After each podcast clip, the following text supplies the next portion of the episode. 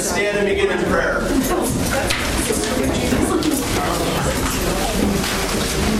In nome Patris et Filii et Spiritus Sancti. O Master who loves mankind, illuminate our hearts with the pure light of your divine knowledge and open the eyes of our mind to understand the teachings of your holy scriptures. Instill in us also the fear of your blessed commandments, that we may overcome all carnal desires, entering upon a spiritual life and understanding and acting in all things according to your holy will. For you are the enlightenment of our souls and bodies, O Christ God, and to you we give glory together with your Father and your all holy, gracious, and life giving Spirit both now and ever and into ages of ages. Amen. Amen. Amen. All right, we got a few announcements, and I have some questions for you guys also. Would anybody be interested in a series on Catechism 101? Yes. yes. Like, can I see a raise of hands? Okay, all right. Because I was thinking, this was Mon's idea, and so I was thinking maybe I would do that. We would just take the catechism and uh, we go through it, not with a fine tooth comb, but hit the main points, go through the sacraments. It'd be kind of a long series, but you know, okay, so there's interest. We'll do it. Uh, a couple years ago they did. What's that? A couple years ago they had one.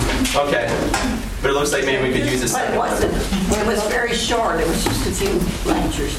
Oh, we can't cover the whole faith in a couple lectures. but we're trying to cover the whole Bible in a couple uh, this this is back there. You guys have seen this a couple of times. If you haven't put your email down, I have an email list that I'm supposed to be sending out on. I haven't been doing it, but I will be doing it because I have a new email program now that we can do it with. So, if you haven't done it, it's in the back there, and that way we can let you know about coming events. Speaking of upcoming events, uh, this is the last one I want to talk about. This Saturday, Father Gripsover is giving his practicum on on the uh, office. You know, just kind of like turn here, turn there for Lent. How do you do it? It's real, you know, getting down and doing it. So that's what it is. Uh, that's a Saturday. Flyers are back there. Uh, I put out a schedule for you guys. It's in the back for Lent. Okay, I can't avoid that. Okay, one more. Uh, Bible study. Um, again, I apologize for another salvation history Bible study, but it's a different salvation history Bible study. We've been going on the historical level, okay? We're going to go on the supernatural level and see the working of God through all of these stories of man's failure. We're going to see how God does it right. Okay, and somehow he's weaving these stories his plan of salvation. Okay, don't miss this because otherwise you come out of here thinking the Bible's like a pornographic book and it's uh, a bunch of war and stuff. you know, well, there's some wild stories in it, but there's it's R-rated. uh, yeah, there's R-rated parts, but in in there there's holiness, and that's what this is all about. Don't miss it because this is this is my like money series. I've done this a number of times times, and I've got some good stuff on it. I think you guys will appreciate that. Did anybody do this with me before that's in here? I did. Okay, and Edmund did. And, uh, yeah. All right. Uh-huh. Um, after Easter, I'm starting this Bible study again down at Starbucks in Chesterbrook Starbucks. They have that second story, and so a little outreach to the community. Come learn about the Bible. And uh, there it is. Pass it to your friends. Sometimes coming to a church is a little uncomfortable for people, so we're going out to them and we're going to have this Bible study there. Okay? I'm going to do that. Uh, during Lent, Liturgy of the Presanctified Gifts is one of our events. What is it? Uh, how many of you went to the Byzantine series that we had? Not too many. I'm sorry about that. It was great. Uh, I, I am a Melkite Catholic, Byzantine Catholic, Greek Catholic, whatever you want to call it. I'm not a Roman Catholic. I be- we believe the exact same thing. We are in union. Catholic means universal. Roman Catholic is those Catholics that are influenced from the evangelization of Rome. Most of the Western Hemisphere, because through Spain, the evangelization in America is boom. But over in the East, in Greece and Russia, and all, there's a bunch of Catholics that don't celebrate the Mass the way the Romans do, but they believe the same thing. And they are under the Pope. And they are in communion with the Roman Church. Okay, and communion, the, the, and all that good stuff. Okay, it's not the Orthodox except we look like the Orthodox, or I would say they look like us. Okay? Um, so, anyways, the liturgy of the Presanctified is a very special liturgy during Lent that we have. It's a communion service. Okay? During the weekdays of Lent, we do not have the holy sacrifice of the Mass because the, the, the sacrifice of the Mass is very resurrectional for us. Recall, every Sunday is a little Easter for us. If you go to our Easter liturgy and you go to church on Sunday, it's the same liturgy. We have our Easter liturgy every Sunday. Okay, that's why it takes us three hours. Um, so, um, but this liturgy during the weekdays of Lent is a way to receive Holy Communion to help us work with the fast, to get through the fast um, with the grace of God. It's absolutely beautiful and it's attributed to Pope Gregory the Great. So it's a point of union between the East and the West, and that's why I have it here for you guys as an event. I've told you before when we have good speakers coming, don't miss it. I've been right, haven't I? Marshner was great. Yes, O'Donnell. Yeah, okay, thank you. Don't miss this. Okay? It's wonderful. It's, it's just absolutely one of the most. I, Edmund, am I right? We just served We just last night we served the liturgy together, and it's just oh, it's just so gorgeous. It's all dark in the church, candlelit, beautiful incense, and uh, it's just beautiful. So there you go. Uh, any questions on that? Is it going to be, At Holy Transfiguration. what? It's at our church, which is on Lewinsville Road. I can give you directions, or you can look it up on the internet. We're going to meet there at 6:45. I'm going to give a little 45 minute introduction. You can sit, and uh, and then the liturgy 7:30 to 8:30. Most of it will be standing, except there will be chairs for the elderly and uh, the infirmed and the lazy. And, uh, and uh, and then a little Lenten uh, meal afterwards because we have fasted together, and then we break the fast together and have a little dinner together. So why If is you it come in a little bit late because we'll be coming back from Dallas. Yes, you can. That's the 14th. March 14th. What is it? But uh, it's a good question. Though. Some of you are like, I got to work and I can't get back. You can come in late, and then also, you know, my, my thing. I mean, who cares if you hear me talk? You want to be there for the liturgy. That's the nice thing. Okay? And I'll explain the topic all- of the lecture, is it going to be a lecture?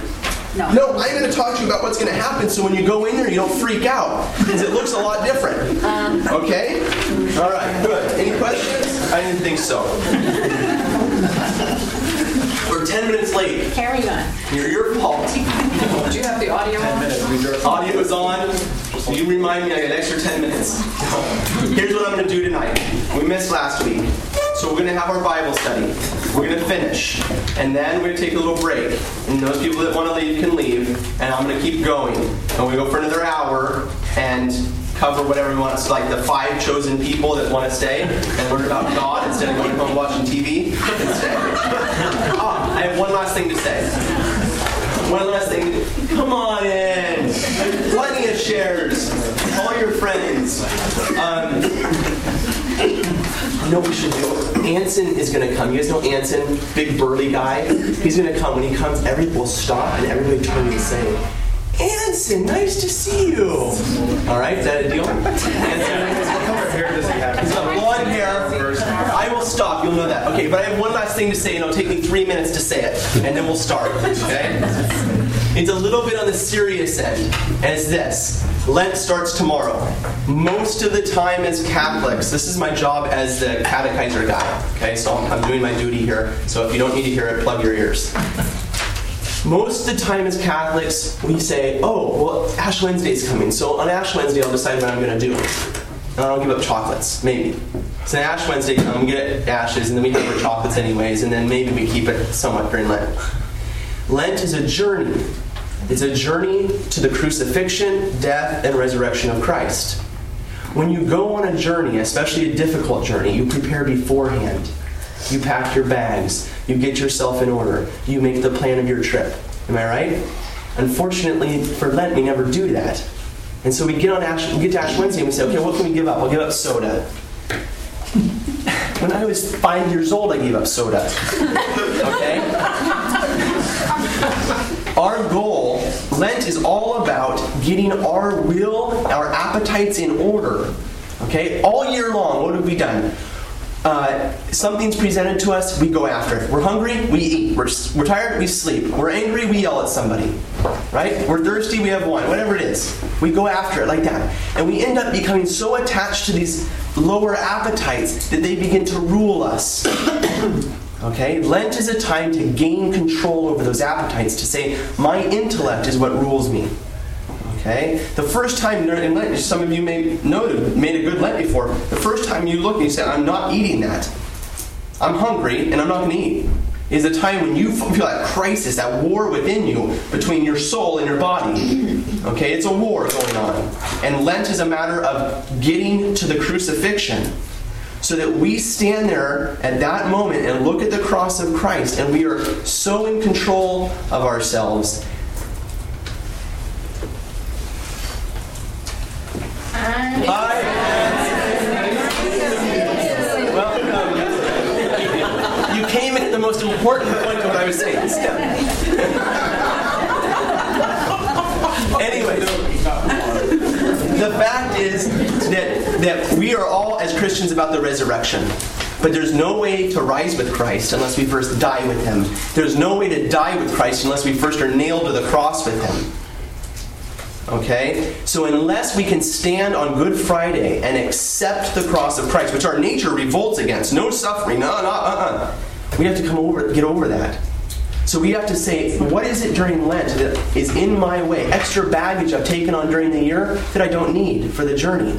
We get rid of it. Whether it's the television, whether it's meat. Food is a good thing. That's why the church always says because it's our ultimate, our lowest urge. Like, go eat, always.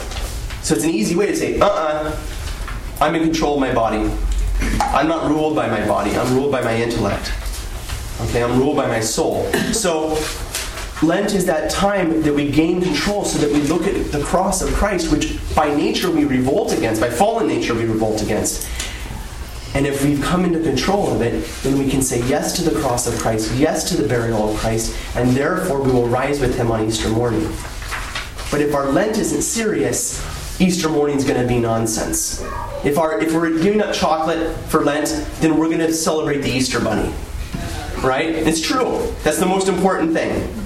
Or, you know, okay, the sermon was okay or it wasn't okay. I don't care whether the sermon's okay or not okay on Easter Day. Jesus Christ rises from the dead and I rise with him. Okay? So it's a time when we say, all of these, get rid of them. Get out of my life because I'm going to focus upon the resurrection. Okay, so what is it over the next couple hours when we think about that I can say, not for me, not right now. These are goods, but I don't need them in my life because they distract me. Is that okay? All right, good. All right. So Mardi Gras, you guys can live it up now, and then you can. All right, Ezra, Nehemiah. You guys read some of this stuff. Open to Ezra.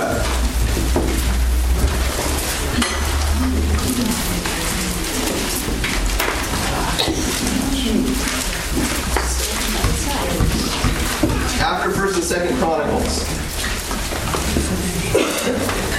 After First and Kings, right at the beginning, Ezra. Well, right at the beginning. When we looked at chapter 1, verse 1, what does it say? Do you remember what happened? I'm sick, by the way, today, so I apologize if I'm, you know, I can't think straight. So, what happened? The beginning of Ezra, very important. Let's Cyrus. Yeah, Cyrus, king of Persia. And what does he do? Uh, the blood of the Lord. Well, don't just read it to me. Tell me what he did. Yeah, he says, You're free. Go. Go back to the Holy Land and build a temple of God. Okay? King of Persia says this. So suddenly, he's clearly had an experience. And who goes back? What important person goes back? Zerubbabel. Right? You should have it underlined. Chapter 2, verse 2. Zerubbabel, in that same text you see Nehemiah. Nehemiah is the next book in the Bible. Okay? These important people return. We saw it in the Chronicles. Who is Zerubbabel? The king. But he's not declared as king there, right? Because he's playing it low. Okay? Zerubbabel is going to be the last known king of Israel in the Old Testament. And then they go completely underground. Okay, really, he's underground too. We don't really know he's king, except that we have chronicles to work from. Okay? But they're going to go completely silent, and we're not going to know who they are, who the kings are. And the Jews are going to find themselves at the time of the Messiah looking for the Christ, a bit confused. Whatever happened to that promise of 2 Samuel 7 that the son of David would reign forever? Whatever happened to that promise? What happened to the covenant? But the faithful Jews knew they could trust God. And so they were looking for the king. Where is he? Okay, and we're going to find out what happens. But remember that name. Remember, we saw all these guys, the whole line of salvation history David, Solomon, and then, actually, I skipped a guy. Who's the next important guy at the division of the kingdoms? At the, at the uh, Civil War? Jeroboam. Jeroboam and Rehoboam. Right, Rehoboam is, the, is in, the, in the line here, remember? And Jeroboam's the other guy that takes the north. Jeconiah is the last king that we find before the Babylonian exile. Okay? So you got Jeconiah, and then you and then we come back, and Zerubbabel's our next big name we want to know. Okay? Um, Ezra and Nehemiah, the next two historical books of the Bible, give us this story of their return from Babylon and what happens. And just like the other stories of the Old Testament, some things are very good and some things are very bad. Okay, you would expect them that they would want to live the right life, and they struggle with it, and we see both sides of the, of the story happen. Uh, chapter 7, verse 1.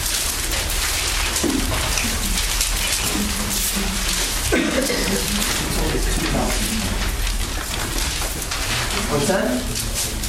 Sorry, I was just something this boredom with it. Chapter 7, verse, verse 1. Jamie?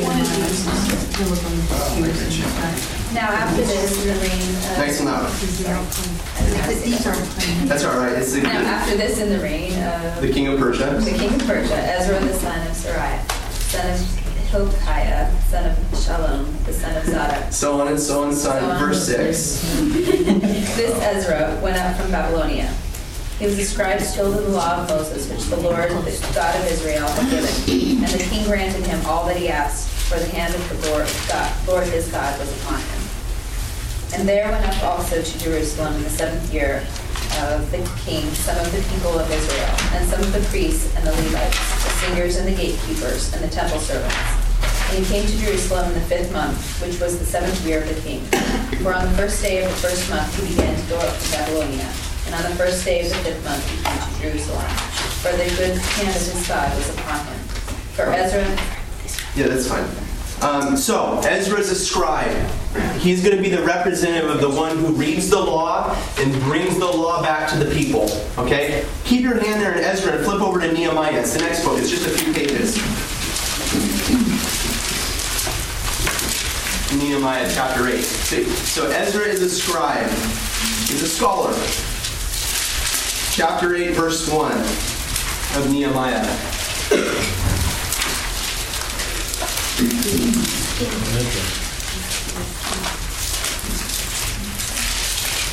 Mrs. Hurley, you want to read that for us? Oh, I'm sorry. This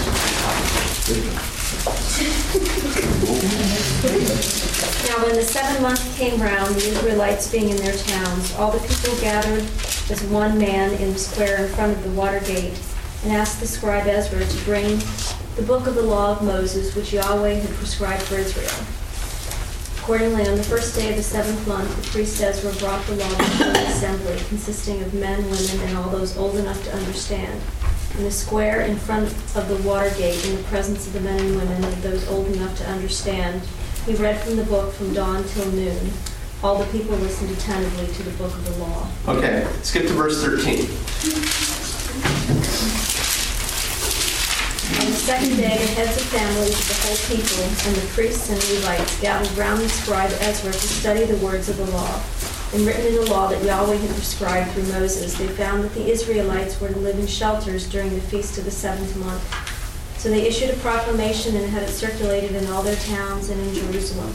Go into the hills and bring branches of olive, pine, myrtle, palm, and other leafy trees to make shelters, as it says in the book. Okay, and so on. They're, they're, they're celebrating the Feast of Booths, the Feast of Tabernacles. Very important in the New Testament. Who else says, let's make booths? And the Transfiguration, okay? So if we're going to try to understand the Transfiguration, we've got to know our Old Testament stuff on the, on the Feast of Booths. We'll have plenty of time to deal with that in another Bible study. Okay? Um, what's interesting is that it, it, it's almost remember the other time when they lost the book, the, the book of the law? It's almost like here again, they found in the book of the law that in the seventh month they were supposed to celebrate the Feast of Tabernacles. So you get this sense that they really have separated themselves from God and now they're rediscovering their faith again. Okay? Um, look at Nehemiah chapter 2, verse 11. We're going to find who Nehemiah is. Chapter 2, verse 11. I have a quick question. Yes. In my Bible, Ezra is um, referred to altern- alternately as priest and as the scribe. Yes. Is that supposed to be used as, as a synonym? Isn't there a difference between a priest and a scribe? Yeah, except the priest would normally be the most educated, so it makes sense that he was both priest and uh, and scribe. So he was actually a member then of the Levite. Yes, I'm most likely. I, mean, I don't know where the text is, but that's what I would guess. Okay, here you go, a piece of chocolate. There you go. All right. That's what the Bible says. Okay. I put a lot of thought into this, guys. Um, so they okay. So they. Where's Mrs. Hurley's? What's that? No, Yes, I got. I, do you want a piece of chocolate? I'm sorry. No. Okay. All right. Turn to Haggai and Zechariah just before uh, Maccabees, so almost right at the end of the Old Testament.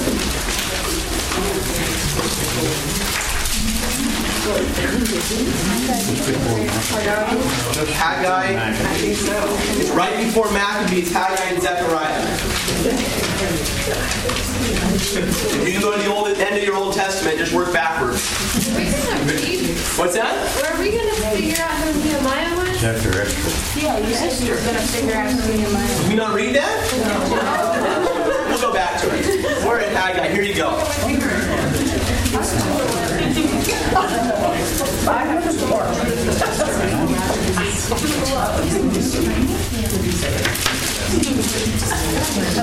Sorry about that, guys. I'm sick. I, my, my, all right. It turns out we're going to find out. Actually, I was supposed to do that before. Let me just tell you. That way we don't have to go back to Nehemiah. Nehemiah is a builder. Okay, and he is he is exiled, and he returns just like Ezra Ezra returned. And Ezra returns to reveal the law to Israel. So Nehemiah returns to rebuild the walls of Jerusalem. Okay? So the story of Nehemiah is the rebuilding of the walls of Jerusalem. But everything's not okay. And we see in Haggai chapter 1, verse, we'll read from verse 7. Anson, you want to get that to us?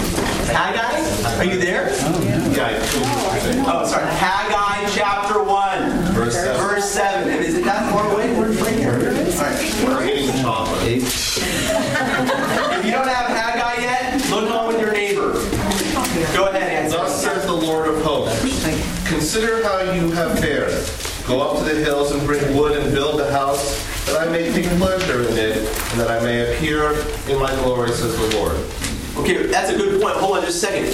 When the Babylonian exile took place, um, book of Ezekiel, right, where the where the glory cloud departs from the temple. I think it's Ezekiel. The glory cloud of God departed from the temple, and look, if God, if it's not God's dwelling anymore, it's not what it was.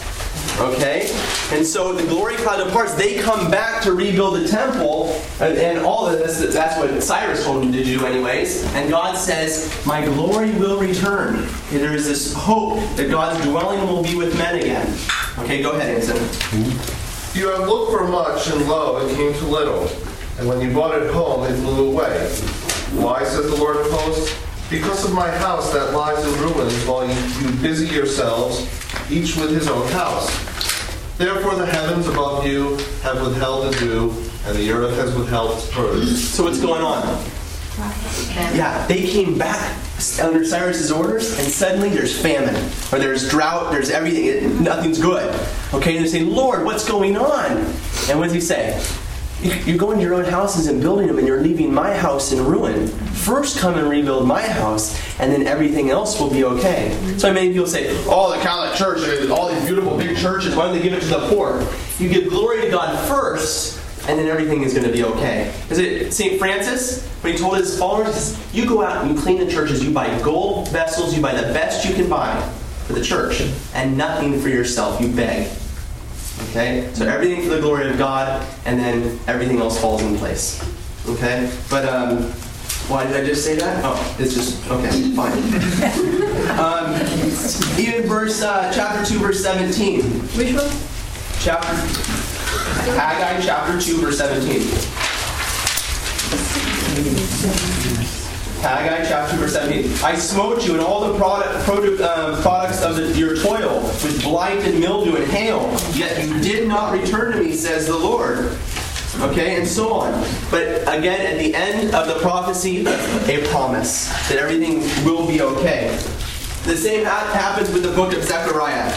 Okay, you get. We don't have to look at it, but you get a number of, of situations that are taking place. They haven't rebuilt the walls of the of Jerusalem. Okay, so you get these two books, Haggai and Zechariah, which fit into Ezra and Nehemiah. Okay, Ezra and Nehemiah give us our historical story, and then Haggai and uh, Zechariah fit into those and give us a little more detail. Okay. Any questions? Look at Nehemiah chapter. Uh, I'm, I'm sorry. Keep your hand. Wait. What am I doing here? Hold on just a minute. Yeah, go back to Nehemiah.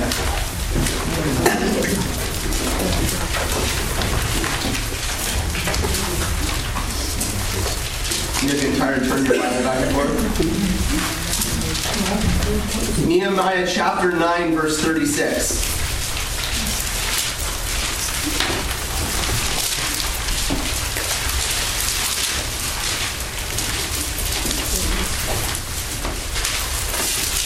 Actually, before we look at that, keep your finger there. Go back. It's not in my notes, but it's a good thing to do. Go back to Ezra um, chapter 3. Keep your hand there in Nehemiah, though. Chapter 3, verse 12. We'll go back a little bit before that, chapter, verse 10. Chapter 3, verse 10. And when the builders laid the foundation of the temple of the Lord, the priests in their vestments came forward with trumpets, and the Levites, the sons of Asaph, with cymbals to praise the Lord according to the direction of David, king of Israel. And they sing responsively, praising and giving thanks to, to the Lord, for he is good, for his steadfast love endures forever. And all the people shouted with a great shout when they praised the Lord, because the foundation of the house of the Lord had been laid. But many of the priests and the Levites, heads of the fathers' houses, old men who had seen the first house, wept with a loud voice when they saw the foundation of the house being laid, though many shouted aloud for joy, so that the people could not distinguish the sounds of joyful shout from the sound of the people's weeping. For the people shouted with a great shout, and the sound was heard afar.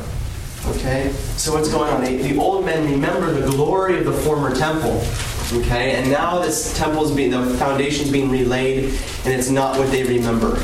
Okay? And so there's both the excitement of the youth and the sadness of the elderly that remember. Okay? So there's again good and bad, but you have the promises in Ezra and Nehemiah that God says, if you follow my commandments, my glory will return to the temple and it will be greater than it was before. Okay? Um, look at Nehemiah chapter 13, verse 5. Well, we'll go from verse 1. Now, verse 4. Chapter 13, verse 4. Sorry, well, I'm looking at the thing. I don't know where I need to start. Something one? Chapter 13, verse 4. Nehemiah 13, 4. All right. Go ahead, Anson. Now before this, Eliashib the priest, who was appointed over the chambers of the house of our God, and who was uh, connected with Tobiah, prepared for Tobiah a large chamber where they had previously put the cereal offering, the frankincense, the vessels, and the tithes of grain, wine, and oil, which were given by commandment to the Levites, singers and gatekeepers, and the contributions for the priests. Go ahead. While this was taking place, it was not in Jerusalem. For in the 32nd year of uh, yeah, king of Babylon, I went to the king. And after some time, I asked leave of the king and came to Jerusalem. And I then discovered the evil that El- Eliashib had done for uh, Where are you Tobiah. What? Where are you at? It's 13. Yeah. Oh, okay. Did you read verse 4? Five? That was two, two verses ago. All right, let's read verse 4 again. Now, before this, Elisha, the priest who was appointed over the chambers in the house of our God, who was, was connected with Tobiah, prepared for Tobiah a large chamber where they had previously put the cereal offering, the frankincense, and so on in the house of God. So, what happens? They actually make a bedroom out of part of the temple. Okay? Where the dwelling place of God now ends up becoming kind of like an apartment house. Okay? Not a good idea. So I just pointing that out to you. Um, verse, well, look at verse 10. I also found out that the portions of the Levites had not been given to them.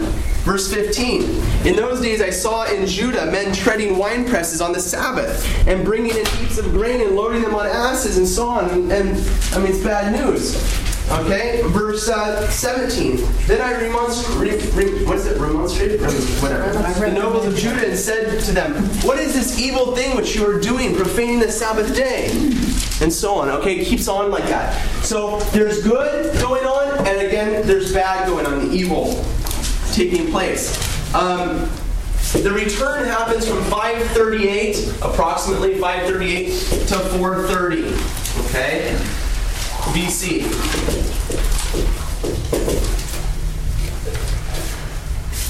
And it's during this time period that you get all these guys. You get, um, well, you have your little piece of paper that I handed out to you, if you still have it. Okay? Who do you get during that time period?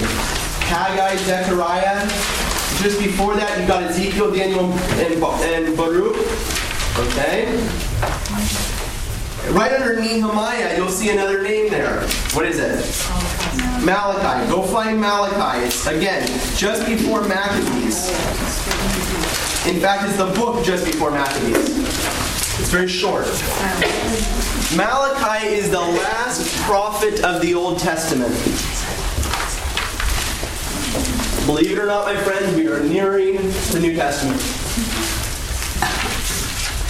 You it was before Maccabees, right? Just, just before it. Maccabees, the last two books of the Bible. We'll talk about that in a second.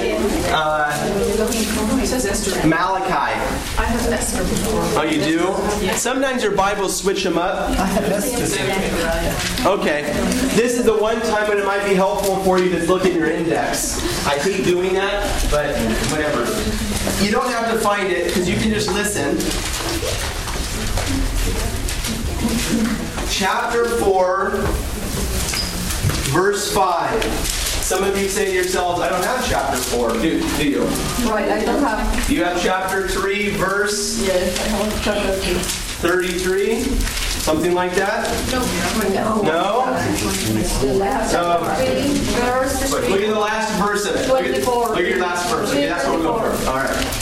Sorry, I was I was referencing this text today with the sisters. So I teach the missionaries of charity on Tuesday. So when I'm up here teaching, I'm a, I already did an hour and a half with them, and then so it's kind of crazy. Um, Chapter 4, verse 5. The last prophecy of the Old Testament. The last prophet of the Old Testament. The last prophecy of the Old Testament. Behold, I will send you Elijah the prophet before the great and terrible day of the Lord comes. And he will turn the hearts of the fathers to their children, and the hearts of the children to their fathers, lest I come and smite the land of the cursed. I Where do don't you, have chapter four, how, what do the last verse in, in Malachi. 23. Verse 23. Okay? Where do we hear that before in the New Testament? I will turn the hearts of the children to their fathers, the hearts of the fathers to their children. What's that? Yeah, regarding John the Baptist. Right? And what does Jesus say about John the Baptist? He is the Elijah that was to come. It's from this prophecy. Okay? It's from this prophecy. If you don't have it, don't worry, we can work on it a little bit later that the Jews are waiting for the Messiah to come. Okay? They're still in bondage, in a sense. They've come back from, uh, from Babylon, but they're still under the rulership of Persia. Okay? They're not released from bondage. Eventually, they're going to go under the rulership of Greece. And then eventually again to Egypt. And then eventually again to Syria. They become constant. And then eventually the Romans. Okay? This constant oppression of the people of God. And so, even though they're in the Holy Land, they're still in bondage in the Holy Land. And so they're looking to God to free them, to send them the Messiah. What does Messiah mean? Translate it for me. What's that? Anointed Not saved. Anointed one, yes. And who is the anointed one of Israel in the Old Testament? The king. Okay, whenever you get a, a Hebrew word or some funny word, translate it for yourself. It makes such a difference. Okay? So whenever you see Messiah, stop. Translate king. God's going to send the king. Okay, he's going to send another king in this line to free them. The Christ, Christos, is just a Greek for Messiah, anointed one. He's the king. Okay? And it's from this prophecy that they expect Elijah to return. And so what happens when John's down there baptizing the Jordan? What do they go say to him? Are you Elijah? Right? We don't have to talk right now about why he says no. That's for the Gospel of John. We're going to do that after Easter. Okay? They're looking for the Messiah to return because of this oppression of the people. So you have it during this time in, was it 320? Um, I had the note here somewhere that, uh, hold on just a minute. Yeah, 325, a great man dies. So sometime before that, he lives. he was an emperor, a king, a great king. What was his name? Caesar. No, before that. I was singing this. Alexander the Great. Alex the Great. Okay, and he is, he comes from where? The Macedonians. Yeah, from Greece. Okay? I'm going to ask you to turn to First Maccabees. Now hold on before you turn there. Some people do not have First and Second Maccabees in their Bible, or it's put in a different place in your Bible. Okay, it's called the Apocrypha. Why is that? I'll tell you. If you didn't want to know. Okay? In the early church, different books of the Bible were attested to with different, uh, in a sense, uh, attested to like, this is definitely scripture, okay, with varying degrees. Okay, Genesis, yeah, that's in, right? Whenever anybody gave a list of the, it's not like we have this idea that, you know, Jesus Christ rose from the dead and suddenly we had the catechism of the Catholic Church. It wasn't like that. We didn't even have a Bible, we didn't have a New Testament in this, in this sense. Okay? The New Testament existed up here. It was oral tradition before it was ever written tradition. Okay? So different books were attested to with varying degrees of whatever you want to call it. Okay? There were actually four canons at the time of Christ, four lists of the Old Testament. Okay, there was the Jewish canon, the Qumran canon, um, the Septuagint, and I had another one on there. Anyways, it doesn't matter. The Samaritan canon. What was the Samaritan canon? The Samaritans, you remember, up in the north, they rejected all the prophets. They only had the first five books of the Old Testament. So we have this idea that everything was set. It wasn't. Okay? The church stepped in to clarify the matter. What books are in, what books aren't? Which ones are scripture, which ones aren't? Okay? It wasn't all that clear. Unfortunately, when Luther came, he threw some out. Seven books of the Old Testament, seven books of the New Testament, originally. Who? Martin Luther. Okay? Maccabees is one of those books. Sirach is another one. Why did okay? get rid of them? It's a good. That's a good question. Why? I was just talking to my brother about it. Why? Part of it may have been for theological reasons that the text didn't fit his theology. Maccabees may have been one of those. Okay. In Maccabees, we get a clear, we get clear um, expression of uh, prayer for the dead. And what authority did he have to, to make the decision? He, was- I- he broke from the church. Okay. Uh, he made. I mean, why he did it originally, we don't really know, but he did do it. Okay. The point I want to make to you is this. If the Bible alone is our sole authority, we've got a problem. Because nowhere in the Bible does it list the books of the Bible. So, how am I to know what books of the Bible are in and which are not? Okay? It then becomes subjective. For Luther, it was subjective. For Calvin, it was subjective. If the book inspired faith, it was sacred scripture. I got a problem because there's a lot of books I've read that inspire faith, and they're not the Bible. Okay? Faith alone. If it inspires faith, it's sacred scripture. Okay? The Bible alone. The problem is there's nowhere to look. Unless you believe in the historical in the historical reliability of the sacred scriptures. And in the sacred scriptures, Jesus Christ founded a church. And that church is said to be the bulwark of truth. Okay? For 1500 years, after the church clarified what texts were in and which were not, no Christians ever doubted it. It was fine. Maccabees was in. Okay? But Luther threw it out. Okay? So, for Catholics, we have what would have been considered in the early church part of the sacred scriptures by some, attested to by some, and not attested to by others. Okay? But when the church finally stepped in to say this is in and this is not, Maccabees is in. Okay? Any questions? All right, When did the church step in? What's that? When did the church step in to establish that? Uh, first time we get a clear declaration 382, Pope Damasus, Council of Rome, 393, Council of Hippo, 397, Council of Carthage, 405, Pope Innocent, and 1442, Council of Florence, Trent, Vatican I. Okay? So it's pretty consistent. I mean, once it's declared, boom. Okay? There it is. Boom, there it is. Okay. All right. Maccabees, chapter 1, verse 1. First Maccabees, Maccabees First Maccabees chapter 1 verse 1.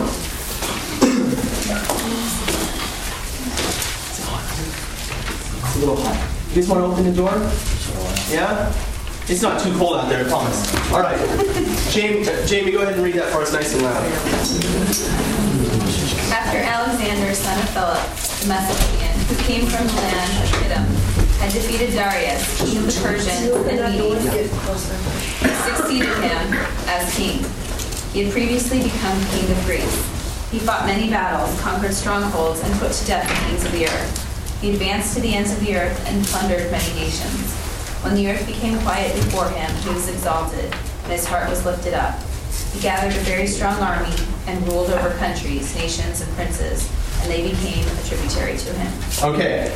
Look, Alexander Alexander the Great conquers the entire world. He was an amazing man. In a short couple of years, he just goes absolutely, he goes into India and stuff. I mean, it's crazy the amount of land he conquers. But the problem is that when he died, because he, he died suddenly, he also he got sick one night and boom, he died. He's a young man. His he hadn't left anybody in charge. Okay? Are you guys freezing now yet? No. Good. okay. Okay. Um, he has five generals. Okay? And those five generals break his empire apart. And they all take pieces of it. Okay? The most powerful one goes down to Egypt and rules Egypt, and his name is Ptolemy. Is that how you spell it? Ptolemy? Something like that? Okay?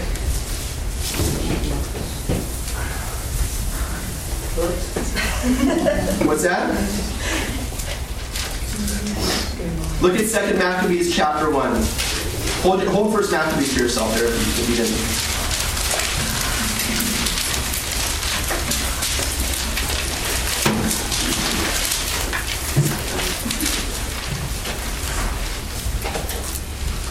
Go ahead, Anson. The Jewish brethren in Jerusalem, those in the land of Judea, the Jewish brethren in Egypt, greeting and good peace. Okay, so you end up with this community down in Egypt. Partly during the Babylonian exile, they end up down there, okay? But also partly because Ptolemy ends up ruling this whole area down there and he ends up controlling the Holy Land. Where do you read this? Chapter, uh, 2 Maccabees, chapter 1, verse 1.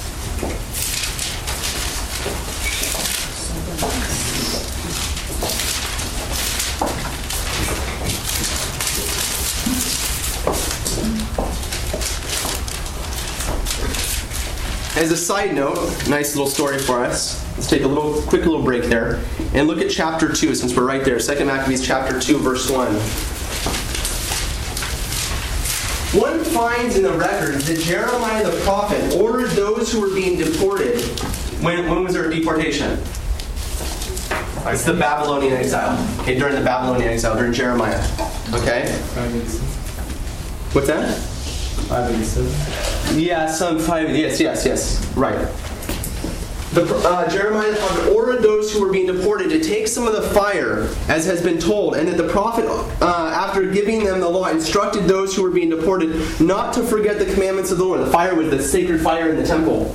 Okay? Nor to be led astray in their thoughts upon seeing the gold and silver statues of their, of their adornment. And with other similar words, he exhorted them that the law should not depart from their hearts. It was also in the writing that the prophet, having received an oracle, ordered that the tent and the ark should follow with him, and that he went out to the mountain where Moses had gone up and had seen the inheritance of God. And Jeremiah came and found a cave, and he bought and he brought there the tent and the ark and the altar of incense, and he sealed them up in the entrance. Some of those who followed him came up by, to mark the way, but could not find it. When Jeremiah learned of it, he rebuked them and declared, "The place shall be unknown unto shall, shall be unknown until God gathers people together again and shows His mercy." Okay, it's only in the book of Maccabees that we find out that oral tradition among the Jews. Okay, so first it was oral tradition, and then written down finally in the book of Maccabees for us. Yeah, go ahead. Bring it back later? I- I'm getting lost here. Okay, so this. Yeah, so the art, I'm sorry, so we're going back in our memory a little bit, okay? And to this Babylonian exile. You remember they trashed the temple. So before they trashed it, he says, get it, take this, the holy things and go and hide them up in the mountains, okay? And they take them up and they hide them there. And the place became unknown to anyone. The Ark of the Covenant was then lost. When the temple was rebuilt, the Ark of the Covenant was not there. The glory of God never returned. If you walked into the Holy of Holies after the Babylonian exile, after Cyrus said, go build the temple, and they built it, you walked in the Holy of Holies, there was nothing there. The Ark of the Covenant was gone. Okay? It never returned. Where is it? Indiana Jones has it. Yeah, the Egyptian, the Coptic church has a monastery, and they believe they have the true Ark of the Covenant. And if you see a, a, a, uh, Coptic cross, okay, usually it kind of has this little star thing up at the top. I'm a bad artist. Wow. And it's got a little thing, a little flashing thing, and it comes down, okay? And then at the bottom, it has a square. It's the Ark of the Covenant. On every Coptic cross you see, it'll have a little square though. They're very proud that they have the Ark of the Covenant. Unfortunately, they don't have the Ark of the Covenant. What about a cross with a circle underneath? How do you know they don't have, I mean, Circle underneath? Actually, I've, I've got an Ethiopian Coptic cross, and it, it doesn't have a box on the bottom. It doesn't? No, it just has a circular. It was actually for a staff, Oh, well. but it, but it's still not. Anyways, you go look it up on the internet. You type in Coptic cross, I guarantee it'll come up. All right. So you never, he has a, it's not, his name is what happened to the ark? All right. What, all right. Fine. We're having more about Bible study. Why not? What happened to the Ark of the Covenant? Where is it? Nobody knows. Nobody knows? No. In Ethiopia. No. What is it? Who said it wasn't back in the temple? It's in the cave. In the tabernacle. Yeah, and then Heaven. what's that? Here, tabernacle. Why in heaven?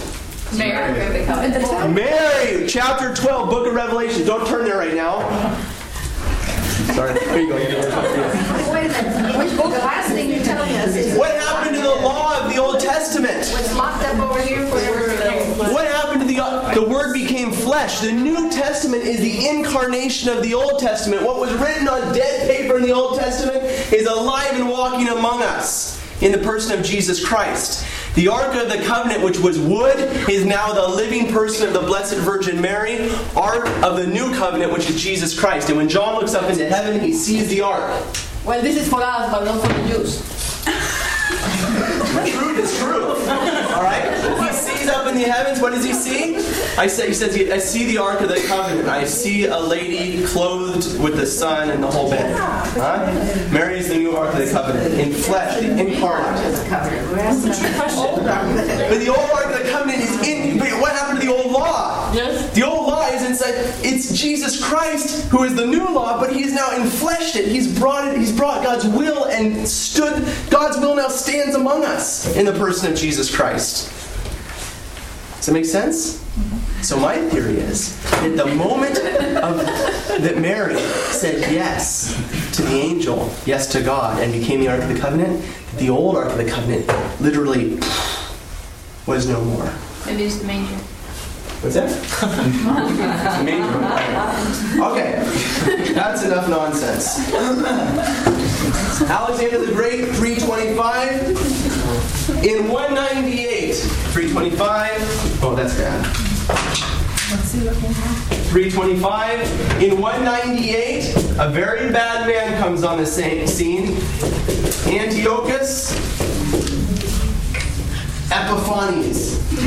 Epiphanes, whatever.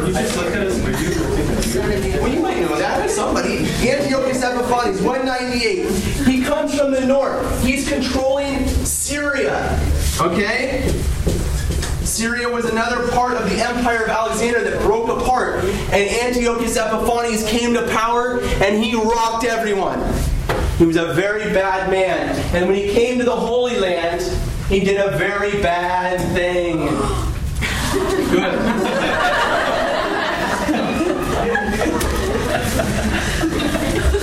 Turn back to First Maccabees, chapter 1. First Maccabees, sorry, chapter 2.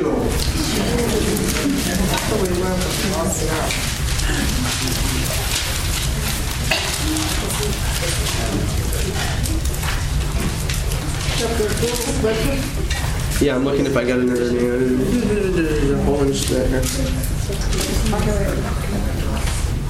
Chapter 2, verse 1. Mary, you want to read that for us? What kind of Bible you got, Mary? A Catholic one? Okay, chapter 2. In those days, Mattathias, son of John, son of Simeon, a priest of the family of Joarib, moved from Jerusalem and settled in Modin. He had five sons, John surnamed Gadi, Simon called Dasi, Judas called Maccabeus, Eleazar called Aberon, and Jonathan called Athos. He saw the blasphemies being committed in Judah and Jerusalem, and he said, Alas, why was I born to see this, the ruin of my people, the ruin of the holy city, and to live there when it was given over to the enemy, the sanctuary given over to aliens? Okay, verse 15. The king's officers who were enforcing the apostasy came to the town of Modin to make them offer sacrifice. Many from Israel came to them, and Mattathias and his sons were assembled. Then the king's officers spoke to Matthias as follows You are a leader, honored and great in this town, and supported by sons and brothers. Now be the first to come and do what the king commands, as all the Gentiles and the people of Judah and those that are left in Jerusalem have done. Then you and your sons will be numbered among the friends of the king, and you and your sons will be honored with silver and gold and many gifts. Okay, will you guys forgive me something? I'm going to confess to you something. Is I forgot a very important text we had to read. We'll come back to that point. Turn back one chapter. Sorry. Sorry.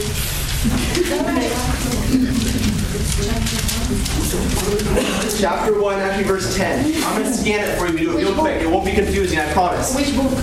First Maccabees. So we have the same situation, right? Antiochus, the whole bit. 198. Look at this, verse 10. So first Maccabees, uh, what chapter? First Maccabees chapter 1 verse 10. First Maccabees chapter 1 verse 10. Okay? At the beginning of First Maccabees they talked about Alexander and his five generals. By verse 10, we're to 198 in Antiochus. From them came forth a sinful root from those five generals. Antiochus Epiphanes, son of Antiochus the king. He had been a hostage in Rome. He began to reign in the 100 and so on. Verse 11 In those days, lawless men came forth from Israel and misled many, saying, Let us go make a covenant with the Gentiles round about us. For since we separated from them, many evils have befallen us. Verse 14. So they built a gymnasium in Jerusalem according to Gentile customs and removed the marks of circumcision. I don't know how you remove circumcision, but. and abandoned the Holy Covenant. They joined with the Gentiles and sold themselves to do evil. Oh my gosh, this is bad news. Verse 16. When Antiochus saw that his kingdom was established, he determined to become king of the land of Egypt and so on. So he goes down to verse 20. After subduing Egypt, Antiochus returned to what um, in the 143rd year. He went up to Israel and came to Jerusalem with a strong force. He arrogantly entered the sanctuary and took the golden altar and the lampstand. Remember, all this stuff had been returned with Cyrus. Okay? He took the, also the table, the bread pre- uh, presence, and the cups, and so on, and so on. Well, you can imagine what's going on, right? I mean, he destroys. He just rock. He just totally. He sets up another altar in the temple and starts sacrificing to false gods. Okay, sets up pagan idols and the whole bit. Okay, bad news. Okay, so look. Now we're going to go back to my before I made the mistake. Okay, chapter 2, verse 1. And what happens? Matthias comes on the scene. Matthias and his sons.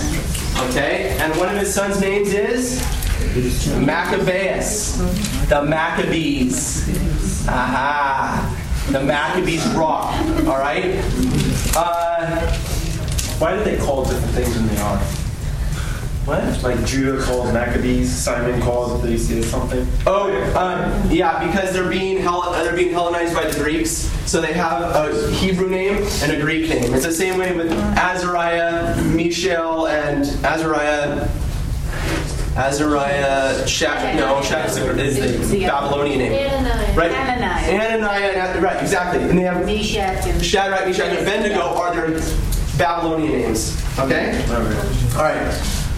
Chapter 2, verse 15. Who was reading? Okay, go ahead, Mary. You want me to read it? Yeah, read verse 15. Yeah, yeah. The king's officers who were enforcing the apostasy came to the town of Modin to make them offer sacrifice. Many from Israel came to them, and Matthias and his sons were assembled. Then the king's officers spoke to Matthias as follows You are a leader, honored and great in this town, and supported by sons and brothers. Now be the first to come and do what the king commands, as all the Gentiles and the people of Judah and those that are left in Jerusalem have done. Then you and your sons will be numbered among the friends of the king, and you and your sons will be honored with silver and gold and many gifts. Keep going. But Matthias answered and This is one of the best stories in the whole Bible. Go ahead. Matthias answered and said in a loud voice, Even if all the nations that live under the rule of the king obey him and have chosen to obey his commandments, every one of them abandoning the religion of their ancestors, I and my sons and my brothers will continue to live by the covenant of our ancestors.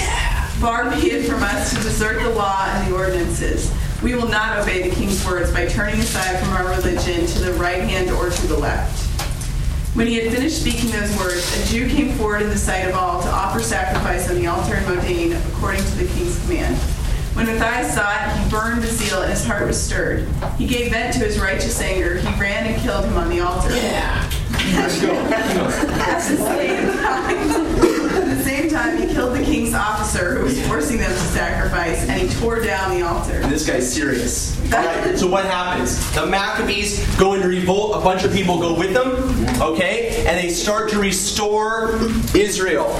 Okay, single-handedly, one thing. This is to teach us something because someday we're all going to be separated, and then everybody's going to try to take us over, and they're going to kill all the Christians. and We're the only ones going to be left, and we got to be prepared to, to go after them and take back the world for God.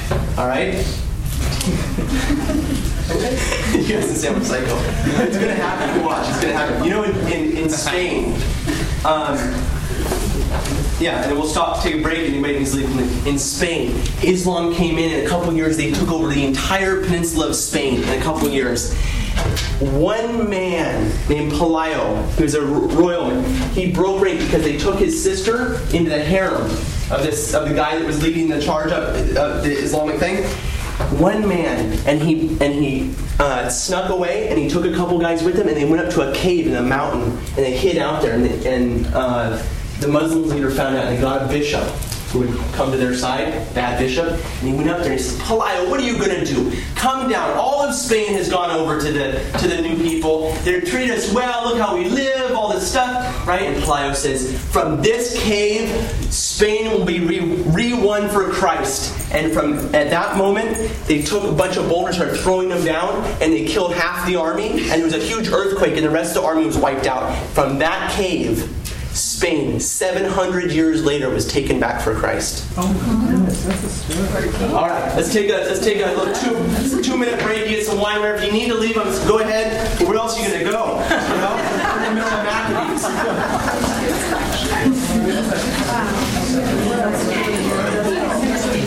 Come on, it's Mardi Gras Bible study. Have some beer, have some wine. Tomorrow's Lent.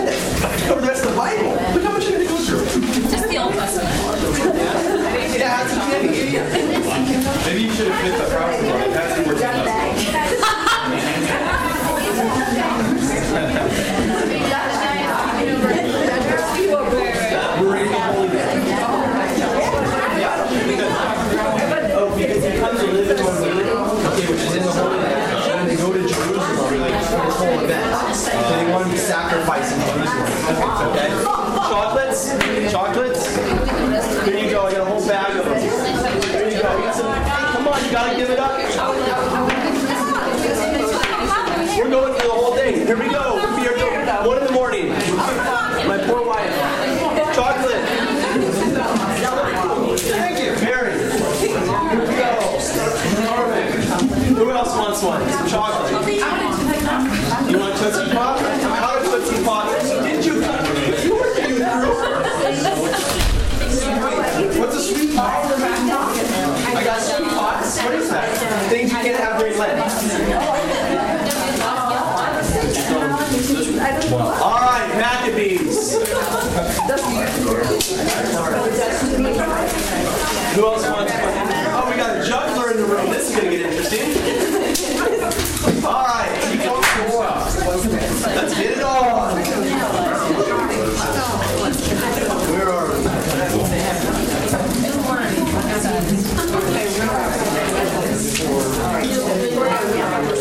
And tore down the altar. This is good. Okay, chapter 4. Let's go, let's go, let's go. They tear down the altar. They go crazy. They take Jerusalem back. Maccabees chapter 4, verse. We gotta have the one or two one. Come on, don't do it. First Maccabees. First Maccabees, chapter. Not you, Mom. What kind of medicine are you taking for your illness? I got some of that Tylenol, you know, stuff. Trust, I gave up drugs a long time ago. Chapter 4, verse 36. Thanks, last. Then then Judas, remember Judas is one of the brothers. Judas ends up taking over. Judas Maccabeus becomes a great leader after his father dies. Okay, his father dies in, in like chapter two. Okay, Uh, where, where are you now? In which chapter? First Maccabees, you were gone. Chapter four. First Maccabees, chapter four. Here we are. You guys ready? Yeah. On your marks. Chapter four, verse thirty-six. Then Judas and his brothers, the Maccabees. Behold, said, behold, our enemies are crushed. Let us go up to cleanse the sanctuary and dedicate it. And so all the army assembled, and they went up to Mount Zion, and they saw the sanctuary desolate and the altar profane, and the gates burned. In the courts they saw bushes sprung up in the thicket, and so on. The chambers of the priests in ruins, they rent their clothes and mourned, and so on. Verse 42. He chose blameless priests devoted to the law, and they cleansed the sanctuary removed the defiled stones to an unclean place, and, they, and so on. Okay? What feast is this for the Jews? Hanukkah. Okay? Again, importance in the book of Maccabees. Okay, if you want to look at, at Second Maccabees chapter 10, it talks about it in a little more detail. Not right now. Okay, but it talks about it. Second Maccabees doesn't follow First Maccabees like just its historical thing. It fits in during the temple cleansing. Right about that time, that's when Second Maccabees fits into the story. Okay? So they cleanse the temple. And um, let's see. First Maccabees chapter 12. So Judas, um, Judas Maccabeus ends up he ends up dying. Okay, uh, Demetrius becomes king. A man named Demetrius. Oh, she.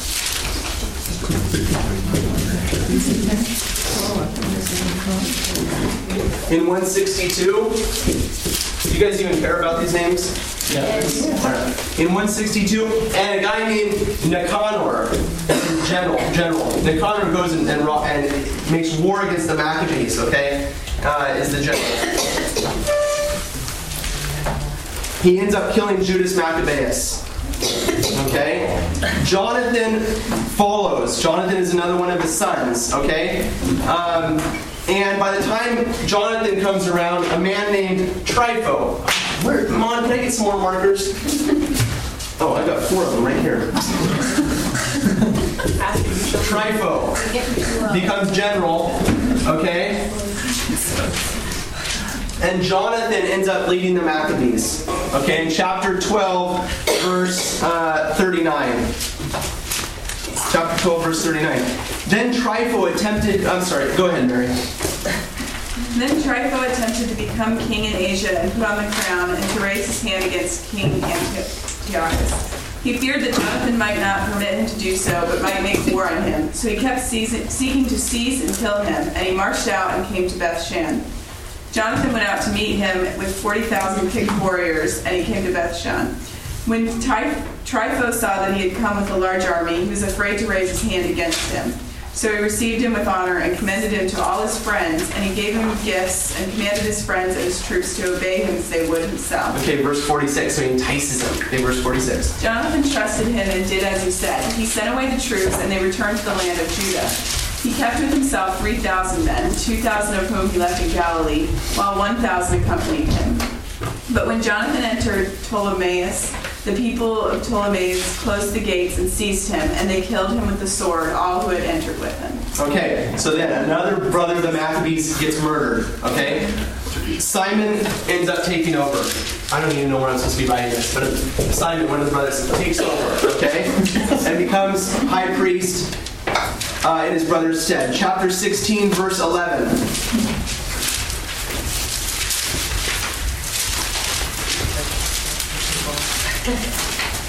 Now Ptolemy, son of Abubus, had been appointed governor over the plain of Jericho. Now Ptolemy, this is not the old Ptolemy here. It's another guy. Go ahead. He had a large store of silver and gold, for he was son-in-law of the high priest. His heart was lifted up. He determined to get control of the country and made treacherous plans against Simon and his sons to do away with them. Now Simon was visiting the towns of the country and attending to their needs, and he went down to Jericho with his son Matthias and Judas in the 177th year, in the 11th month, which is the month of Shebat. The son of Abubus received them treacherously in the little stronghold called Dok, which he had built. He gave them a great banquet and hid men there. When Simon and his sons were drunk, Ptolemy and his men rose up, took their weapons, rushed in against Simon in the banquet hall, and killed him and his two sons, as well as some of his servants. Okay. Okay. So we had Matthias, we had Judas, Maccabeus. Okay, we had um, uh, who else did we look at? Jonathan. Jonathan. And then we had Simon. Simon ends up getting murdered. Okay? Turn your page. The book ends, right? All right. End of the Old Testament. We end the Old Testament kind of in a difficult spot. Okay? Again, the Jews are, are getting they're, they're they've got the land back, however, right? Their leaders keep on getting murdered. Yeah? Did somebody say something? No, I'm hearing voices. Okay. Um, so again, this this balance ends up after Simon is killed. Um, his son, John Hyrcanus, he's not in the Bible. Hyrcanus ends up taking it. Actually, he may be right there. Yeah, he is. He is. He's somewhere here. Yeah, I think you're right. He's mentioned right at the end. Yeah, the first chapter 16, verse 1. John went out from God's right and reported to Simon his father. Chapter 16, verse 1. Okay? So you get this man, John Hyrcanus, who rises up to, to lead the Jews. The problem is that as our time goes on, the Maccabees become, in a sense, obsessed with war and not so obsessed with following the law. Okay? And so they kind of get secularized. They end up making all sorts of uh, deals with other other people, just like you saw, right? They keep falling in, into this trap. Look at real quick, First Maccabees chapter eight.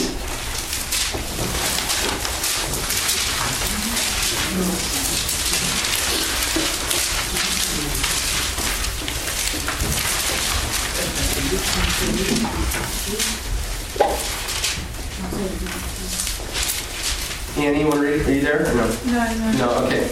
Who wants to read? Go ahead. Yeah, yeah. Go ahead. First one. Yeah. Chapter. Yeah. Verse one. Judas had heard of the reputation of the Romans. They were valiant fighters and acted amiably to all who took their side. They established a friendly alliance with all who applied to them. He was also told of their battles and the brave deeds that they had performed against the Gauls, conquering them and forcing them to pay tribute. They had gotten possession of the silver and gold mines in Spain, and by planning and persistence had conquered the whole country, although it was very remote from their own. Okay. So what ends up happening? Judas ends up making a covenant with them. Okay. Here you go. In. Oh, sorry. Sorry. Sorry. I should have. Okay. Chapter twelve, verse one.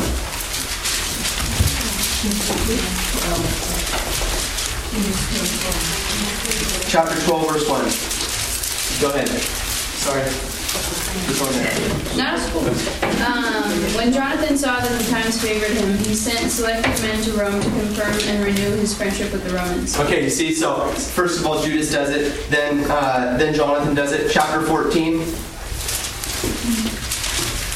In the year 172, King Demetrius assembled his army and marched into Media to obtain help so that he could fight Trypho.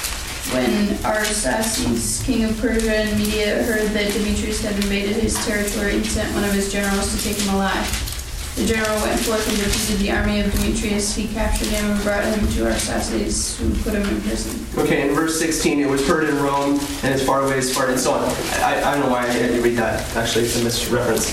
But the point is that they, uh, that Simon ends up also making this covenant with Ro- the Romans. Okay, as you can see, what's going to happen is eventually Rome is going to take over as, as Rome starts to come into power. Um, these five generals of Alexander and their descendants end up kind of falling apart. They end up fighting against each other. Okay, and there's all sorts of treachery. That's what First Maccabees is all about. Okay, and eventually Rome comes in. It's a superpower now. Comes in and takes control of everything. Okay. Um, okay. We're going to get out of the Old Testament because there's this time, an intertestamental period that we've got to cover. So there's nothing we're going to look at in your Bible. So I, pro- I apologize for that. But a couple things we need to know. John Hyrcanus Remember, I told you they became obsessed with war, more important to, to conquer than to follow the law of God. So John Hyrcanus ends up going down. If you still have your map that I gave you guys a long time ago, you can look at it. Oh, it might not be on that.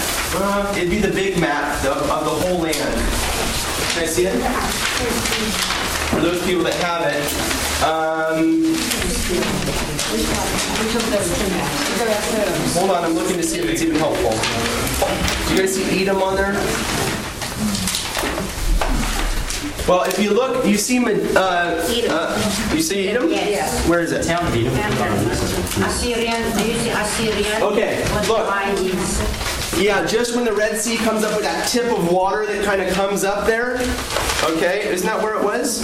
Oh, yeah, so do you see Assyrian, do you see the word Assyrian? I don't know. I can't figure it out. All right, listen. Anyway. John Hyrcanus goes down south.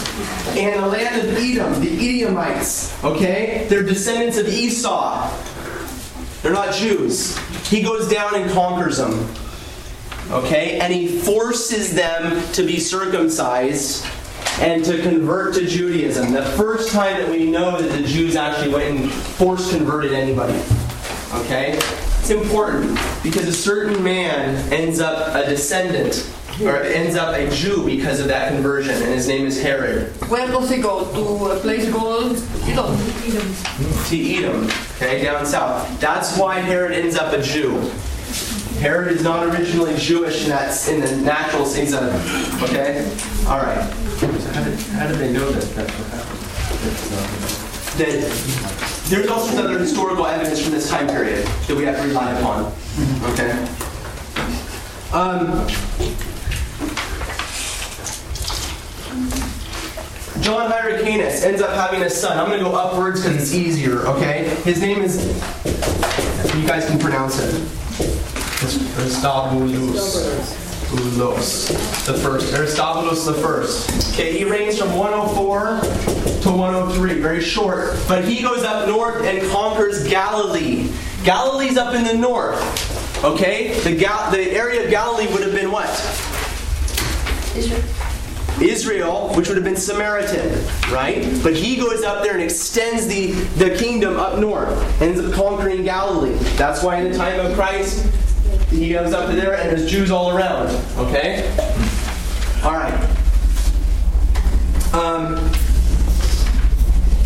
Aristobulus ends up uh, dying, and his brother takes over. His brother name's, I'm not going to write it there, Alexander Jannaeus. Okay? He reigns till 76 AD. He has himself crowned king as well as high priest. Bad idea.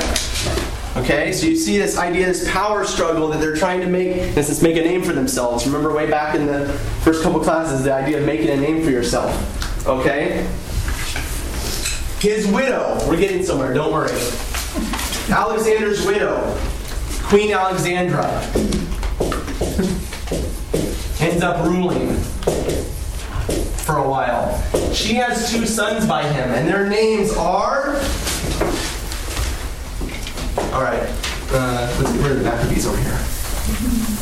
Their names are two important guys: Aristobulus the second, okay, and Hyrcanus. He's the second too, because we have John Hyrcanus. Okay, Hyrcanus the second. Hyrcanus the second, I know this gets a little bit tedious, guys, has a um, a counselor, and his name is Antipater. Have you guys ever heard that name? Okay. Hyrcanus ends up being kind of a puppet king to him, okay? But there's a there's a struggle for power between these two brothers. Okay? Nobody knows who to follow. The Romans are becoming more powerful. And right about this time, a Roman general comes into the area up north in Syria, and his name is Pompey. Okay?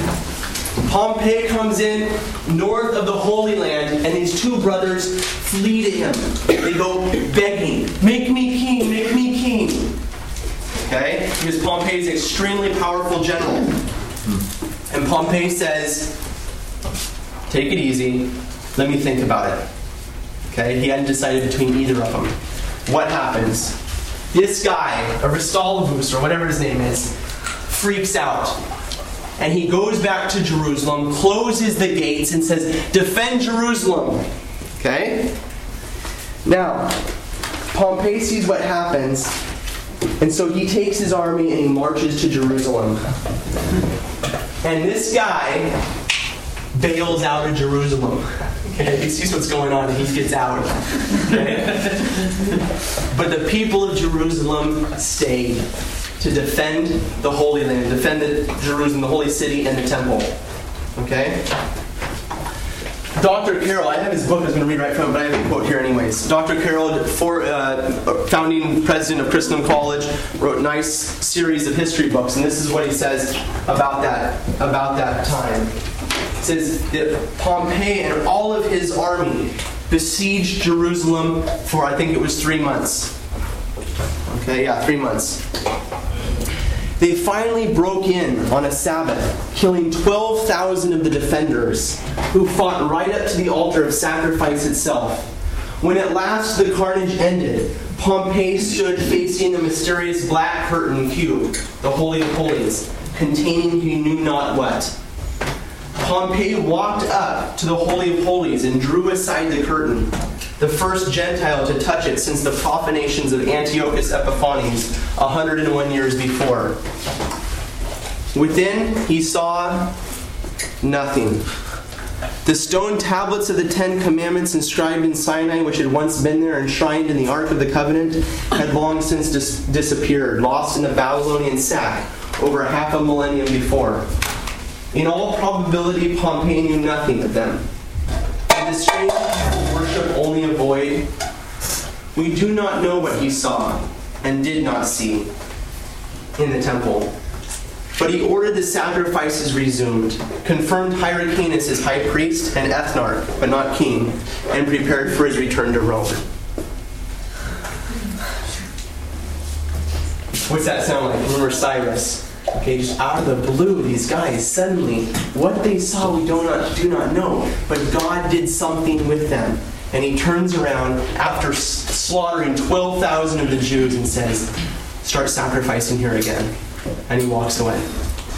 Okay, and the sacrifices are resumed, and Jerusalem is taken for Rome. I've got to find my Carroll book. It's, I think it's in that, um, in my bag back there. It's a blue book? Yes, exactly. Thanks. Um, remember I told you Antipater was kind of the guy behind Hyrcanus, and Hyrcanus gets confirmed? So Antipater really is ruling in the background, and he has a son, and his son's name is Herod. Okay? Herod ends up murdering his father and Hyrcanus and flees to Rome and pleads, Make me king. And they do. Okay? Now, he goes, he goes back, and there's a huge battle in Jerusalem because nobody wants to follow him. Okay, first of all, he's an Edomite. Okay, besides that, he's a bum. Okay? But if you remember from 2 Samuel chapter 7, when God said he would, he would um, make his covenant with David's son, it would last forever. David's son is who? Solomon. And what did Solomon do? He built the temple. So if they're looking for the Messiah, if they're looking for the king to return, they're going to look for a man who will restore the temple. Okay? The temple got trashed in this whole, when Pompey came in, I mean, just, it was a disaster. Okay? So if Herod wants to show himself to be the king, what's he going to do? Rebuild the temple, and that's exactly what he does. Okay? He wants to prove himself. He's got a he's got a complex. He wants to prove himself to be the Messiah. Okay? I'm sorry, I here. While Augustus was settling the empire as he had settled Rome, Herod was building a new temple in Jerusalem. Herod never really understood the Jewish faith he professed, into which his recent ancestors had been brought by compulsion. But he was anxious to demonstrate how splendidly he honored all its outward symbols, and he was a great builder. He replaced the smaller structure built by the returned exiles from Babylon in the time of King Darius I with what he claimed to be an exact replica of Solomon's temple but which actually seemed to have been much larger and taller than the original, surrounded by much enlarged outer courts and resting upon an immense stone platform. It towered over Jerusalem to a height of no less than 450 feet, from the top of its highest pinnacle to the bottom of the Kedron Canyon directly below the city. And he quotes a guy, it's a good explanation, I think it's helpful to us. The whole structure was a, was a fantastic tour de force and must have presented a most startling appearance, more like a modern skyscraper than any known building of antiquity. No expense was spared in the materials of the structure in its decoration. It was built after the manner of many Syrian temples. Uh, the stone employed was a brilliant white marble. Josephus compares the general aspect of the building, seen at a distance, to a mountain covered with snow.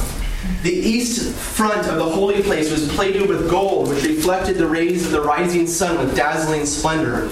The great folding doors of the holy place were likewise plated with gold, and across them was drawn a magnificent embroidered veil, whose four colors typified the four elements. Over the doorway hung a giant golden vine, replacing what that which uh, Aristobulus had given to Pompey, whose clusters were as large as a man. You can imagine this massive thing, all to prove that he was the Christ, all to prove that he was the Messiah. Okay? Unfortunately for him, he was not. Herod ends up falling out of. He, he, was basically reigning as a free king at that point, but he goes and does makes war against another province of Rome bad idea. So he ends up becoming a pet. They end up saying, ah, you're not going to really rule so free anymore. And that's why you end up with all the Roman legions at the time of Christ. Okay? Turn to Galatians chapter 4, verse 4. Galatians. New Testament, believe it or not. Galatians follows 1st and 2nd Corinthians. Go to the Gospels, then you got Romans, 1st and 2nd Corinthians, Galatians. What chapter? We'll find Galatians first. Acts, Romans, 1st and 2nd Corinthians, Galatians. Am I right? Yes. Chapter 4.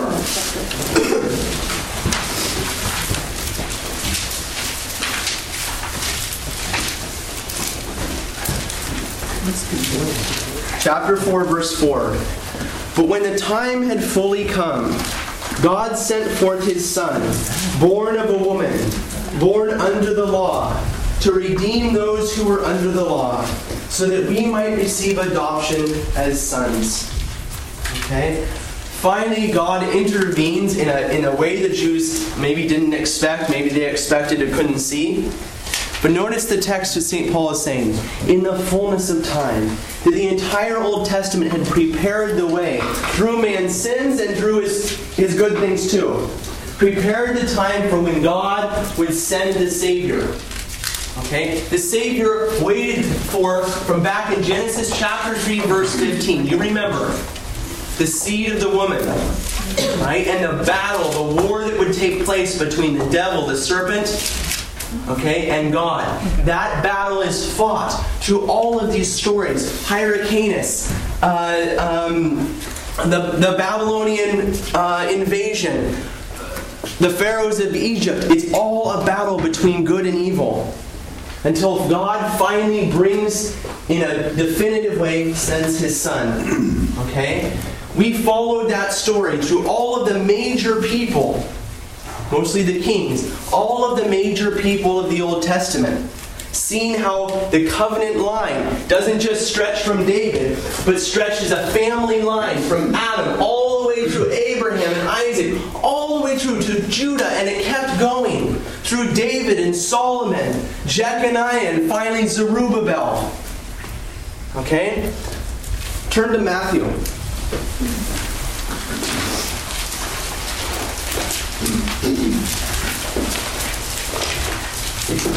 Chapter 1. You remember, before you read it, what did I say about genealogies? What about in the beginning? For those that, how many of you were in the first Bible study? Jeez. Okay, we'll start over. You can come to the one at, at, uh, at uh, Starbucks. The book of the genealogy of Jesus Christ, the son of David, the son of Abraham. Abraham was the father of Isaac, and Isaac the father of Jacob, and Jacob the father of Judah and his brothers, and Judah the father of Perez. You remember, how did Perez come about? Yeah, he goes and has relations with his daughter-in-law in accident. Remember? Oh no, yes, yes. And uh, and Zerah by Tamar. And Perez the father of Hezron, Hezron the father of Ram, and Ram of Abinadab, and Abinadab of Nahshon, and Nahshon of Solomon. Where did we get that genealogy? Remember at the end of the book of Ruth? Mm-hmm. Remember that? It was right in there with Boaz? Right. Okay. And Solomon the father of Boaz by Rahab. And Boaz, who's Rahab? The harlot, remember, as they come into the Holy Land. Mm-hmm. And Boaz the father of Obed by Ruth, and Obed the father of Jesse, and Jesse the father of David the king. And David was the father of Solomon by the wife Uriah, and Solomon the father of Rehoboam, and Rehoboam the father of Abijah. Now, there's a few names in here that we're not recognized because we skipped. Remember in Second Kings? All of these kings during the division of the kingdom?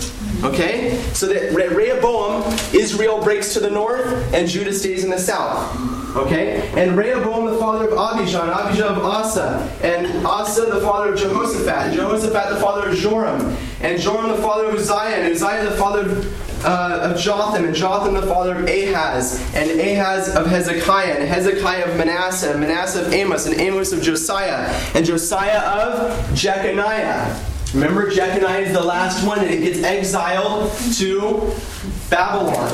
Okay, Jeconiah and his brothers at the time of the deportation of Babylon.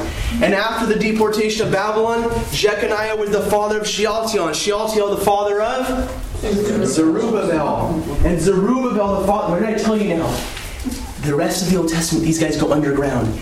This is the first time since all the way back there of Zerubbabel and the return from Babylon that we find out who the kings are. They were underground, passing it on from generation to generation, knowing that God would send the Messiah someday. And they were holding the family covenant line for that day. Zerubbabel, and Zerubbabel the father of Abiud, and Abiud the father of Eliakim. A Jew reading this, this is the first time. Suddenly they know they know the genealogy. They know that the promise of 2 Samuel 7 has not died. And Eliakim the father of Azor, and Azor the father of Zadok, and Zadok of, of Akim, and Akim of Eliud, and Eliud of Aziar, and Eleazar of, of Mathan, and Mathan of Jacob, and Jacob the father of Joseph. Joseph was the king.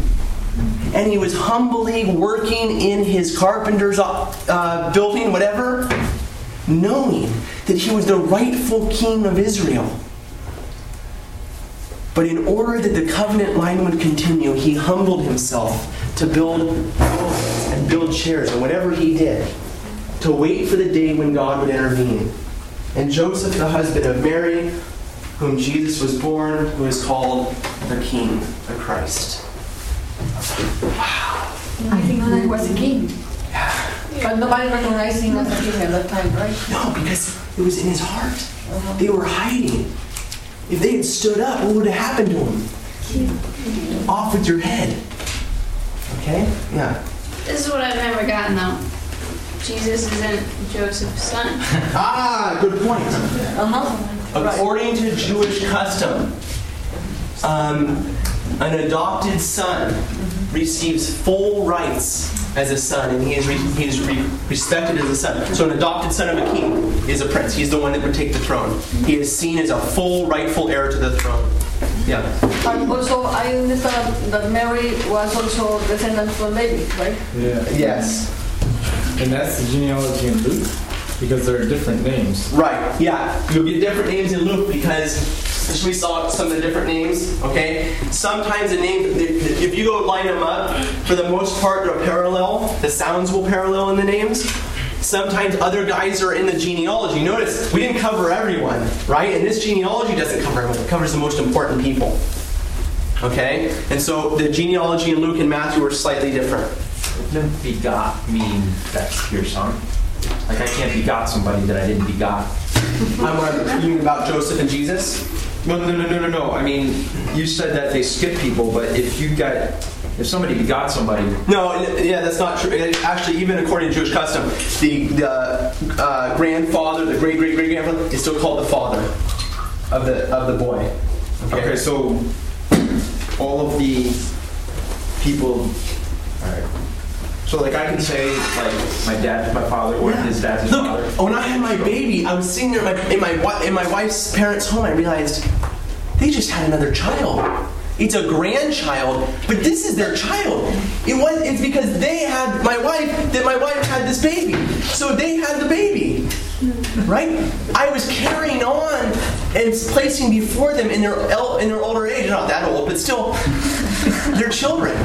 Okay, they can look upon her, and these, this, that's her, their child. She looks, she looks like her grandparents. They can see their child. It's an amazing thing, a gift that God's given us. So, okay. Anyways, all right. Um,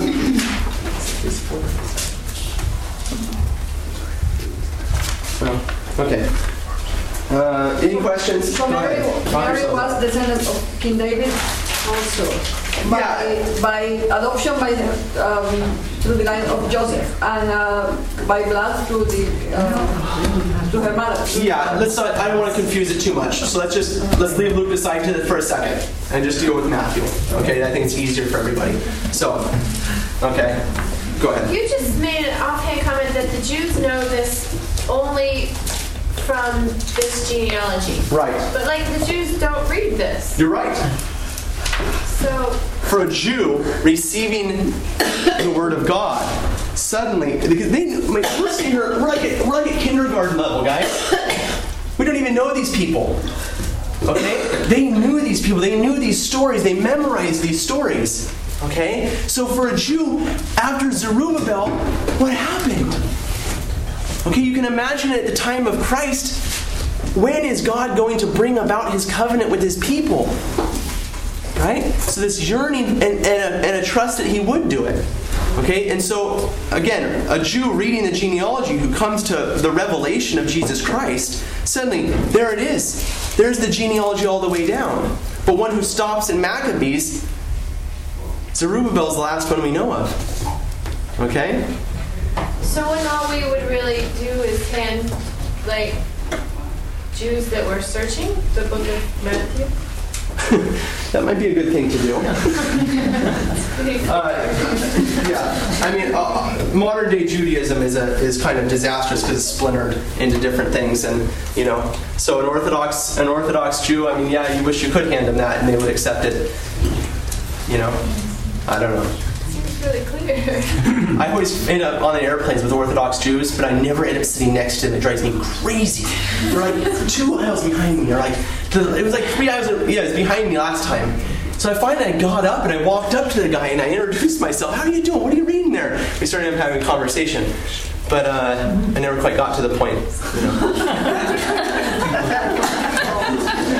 That ever happened to you? Like, you want to talk to this guy really bad, and he's like two seats away too far. You know, they're talking about the faith back there somewhere. You can hear them, and you can't go and like, you know, what are you gonna do? Fly to New York, can't keep. The airplane is the best place to evangelize because the guy sitting next to you can't get away. so, um, all right. Look, I'm just let me just say this, and we'll and we'll uh, finish up. That because the New Testament, for the most people, pe- for the most part, people know it, and so I'm just going to say a couple of words. Um, the Gospels. There's what we call the Synoptic Gospels with one eye, Synoptic. Why, why do we call the Synoptic Gospels? Matthew, Mark, and Luke. Why? They're very much alike. Yeah, they're very much alike. So Matthew, Mark, and Luke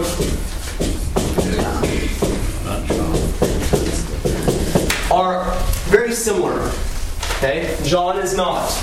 John is a different eye, if you will, a different perspective of the same story. Okay?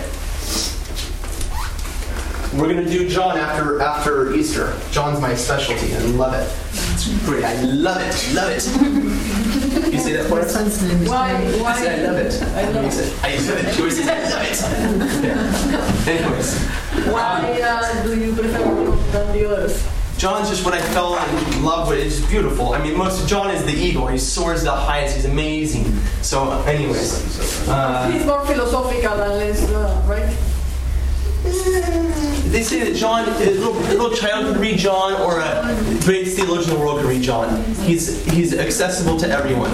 Okay, but he's just wonderful, and there's so much to get out of him. So, anyways, there it is. Okay, Acts of the Apostles covers what? I'm sorry for you people that are like, okay, guys, give me a break. What is Acts of the Apostles?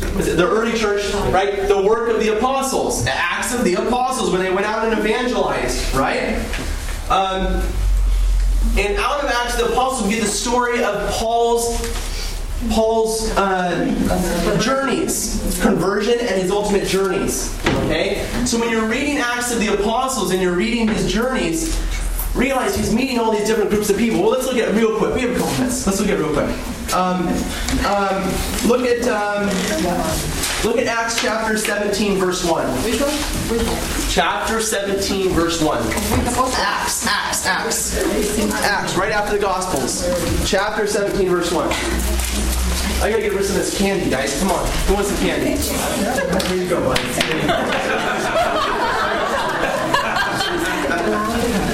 After this, though, tomorrow, Ash Wednesday, no more. Okay, Right? You give up everything. You don't eat. Let me tell you something real quick, guys. In the old days, and even older days than some of you older people, the fast, you remember when the fasts were more strict, right? Yeah. Yeah, but before you, guess what the fast was? No meat, all during Lent. No fish, all during Lent. No dairy, all during Lent. No wine, no oil. Right. You had to be a vegetarian. Okay? So you think, oh, I that Friday, and then I, at Christian college. The guys stay up till midnight. They're watching the clock. and then they start grilling hamburgers. I mean, come on. Seriously. Anybody can, the church just gives the base law. Like, here's what you gotta do to, to live. All right? You gotta go to church on Sunday at least. Okay? But if you just do that, you're not getting, you're not really getting the faith. You gotta really live it. Okay? And really make serious sacrifice during that. Okay, anyways, Acts chapter 17, verse 1. Who's got it? Chapter 17, verse 1. Go ahead. When they, Paul and Thessalonica, when they took the road through Amphipolis and Apollonia. Wait, read the first verse again. When they took the road through Amphipolis and Apollonia, they reached Thessalonica. Okay, they reached Thessalonica. So Paul goes to Thessalonica. Paul ends up writing an epistle called what?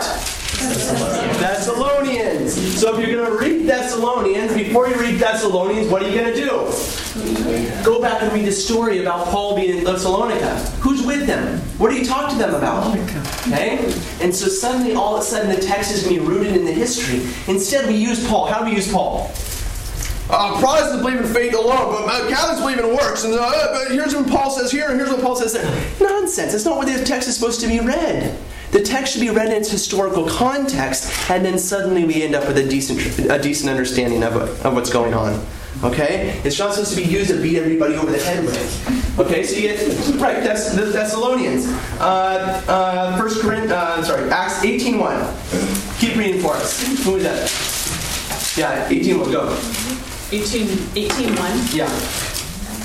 After this, he left Athens and went to Corinth. Ah! Corinthians, Corinthians, verse 10 Corinthians. Good. Turn to 19.1. While Apollos was in Corinth, Paul traveled through the interior of the country and came down to Ephesus, where he found some disciples. Okay, he goes to Ephesus. But where does he go through? Corinth. Right? No, was that what he just did? Corinth. Ephesus. He goes to Ephesus. Whatever. Ephesians. All right? Within the historical context of Acts, we start to understand the epistles of Paul. Okay? Um, finally, after the epistles of Paul, there's something called the Catholic epistles. And no, dear Catholics, it doesn't, not in the same sense as we're Catholics. It's called Catholic. Is that how you spell Catholic?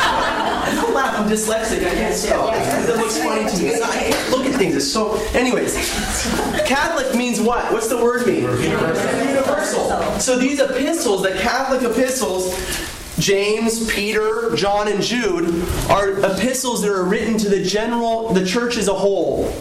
Okay, not to Corinth or Ephesus, but general as the church as a whole, okay? Book of Revelation. Okay, and everybody loves the book of Revelation. My brother's going to teach a course in the book of Revelation this summer at NDGS, at Christendom College Graduate School in Alexandria. Don't miss it. Uh, open to Revelation since we love it so much. Revelation is the last book of the Bible, Apocalypse, the last book of the Bible.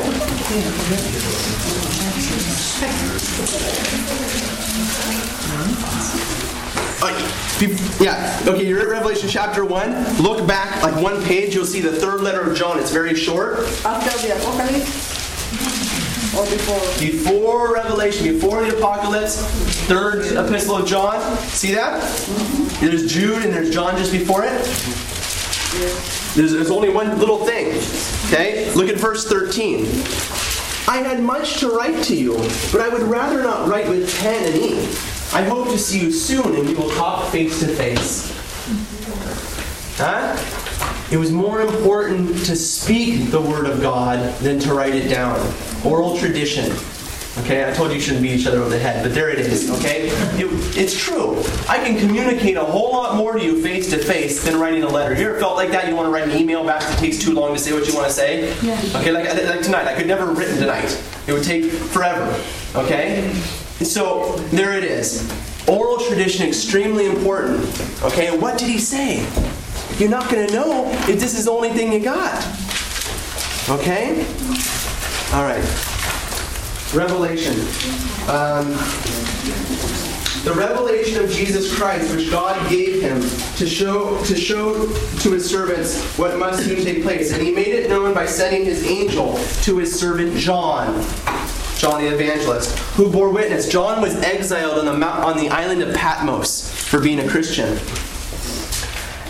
Um, verse 3 Blessed is he who reads aloud the words of the prophecy, and blessed are those who hear and who keep what is written therein. So we're very blessed tonight.